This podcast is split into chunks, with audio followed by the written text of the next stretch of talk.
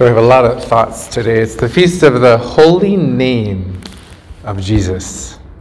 Just the name Jesus. For what it's worth, if you think of your name, like Steve, when you say my name, you might, if you know a little bit about Catholic culture, you might think, oh, Saint Stephen. Your name reminds me of Saint Stephen. Oh, your name is Merlin. Your name reminds me of a magician in some story way back when. Okay, it's a reminding thing.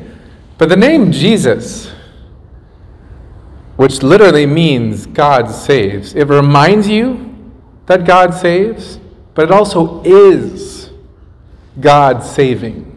It's the Savior. Like Jesus, the person, is who he reminds you of, or what he reminds you of. Just that, that whole, that word sacramental is very important. It's something that reminds you of something and actually makes efficient, makes active, efficacious something. It reminds you and is what it reminds you of. So the word Jesus, it is like, has that kind of sacramental dimension. Um, not to get lost in that, but like I was actually Wikipediaing. So Yehoshua is the longer phrase, is where the Old Testament Joshua is more f- typical the way we hear it, because it's just that's the longer way of saying that same word. Yehoshua, Joshua. Later on, it would get abbreviated into Yeshua, but it's Yehoshua. Yeho should remind you of another Hebrew word, Yehu, Yahweh. It's the Y H W H, the Lord God. So that's where it was the abbreviated God, and then Shua. Now, if you're American and you're climbing a, a rock climbing and your hand slips, you say ah. But if you're Hebrew, you say Shua. Sorry, it means it's a cry for help. So, Yehoshua, God comes to my cry for help. God saves. And Jesus is God saving. So we say that word, Jesus.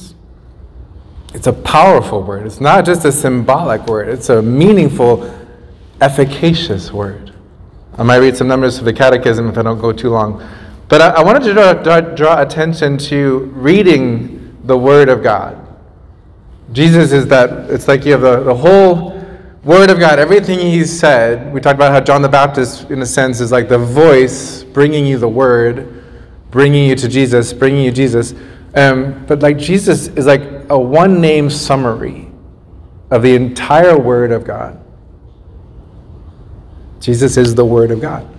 Um, when you read the Gospel, when you read Jesus, the four Gospels, you do a little prayer. I do a prayer when I read the gospel. I do a prayer over the deacon when he does the gospel. And all the laity do a prayer before they read the gospel. When I do the prayer, I say, Munda, cleanse my heart, Lord. I always do it in Latin. Munda cor meum, and my lips, that I may proclaim your word, in some Latin phrase. Okay, when I pray over the deacon, I do it in English. May the Lord be on your lips and in your heart, that you may proclaim the holy gospel worthily and well. What do you all pray? The Gospel according to John. May the Lord be in, may the word of the Lord be in my mind, on my lips, and in my heart. It's so, for me, it was a connection just to the idea, like when I say the name Jesus, I'm not only reminding myself that God is, the Word of God is in my mind, it's like making Him present. Jesus, be with me. Jesus, save me. Jesus, come to me. Jesus, you are with me. You are saving me. You are coming to me. The Catechism tells us a little bit about the name Jesus. This is the numbers, the four hundred numbers, four hundreds, four hundred thirty. The name Jesus signifies the very name of God as is present in the person of His Son. Literally, the name of God, Yeshua, is present in the person of His Son, made man, the universal redemption from sin. It is the divine name which alone brings salvation.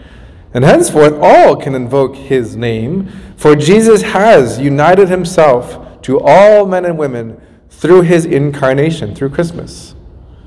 There is no other name under heaven given among men by which we must be saved. In the Old Testament, you could only say the name of God one time, the entire year. And actually, only one person could say it. Y'all know who that was? It was the high priest on the feast of Yom Kippur, the Day of Atonement. The priest entered the place of God, the dwelling of God, the mercy seat, the Holy of Holies, and he prayed the name of God as he sprinkled it with the blood of the Lamb. In the New Testament, we all say that name, and Jesus is. It's through His own blood that we are sprinkled. in salvation. Saint Paul says, if I can find it, God put forward as an expiation by his blood, Jesus. In Christ, humanity, God was in Christ, reconciling the whole world to himself. The evil spirits fear that name. In that name, the disciples perform miracles, and the Father grants all that his children ask in the name of Jesus. Lastly, the name of Jesus is at the heart of all Christian prayer. That's why we always end our prayer, what? Through Jesus Christ our Lord. Amen. Like every single prayer ends because of what Jesus, what God has told us, et cetera. So we simply ask the Holy Spirit to remind us of that gift we've been given, the power of the name of Jesus, the presence of God, and salvation of God, active and efficacious through the name of Jesus. Amen? Jesus, Mary, and Joseph, pray for us.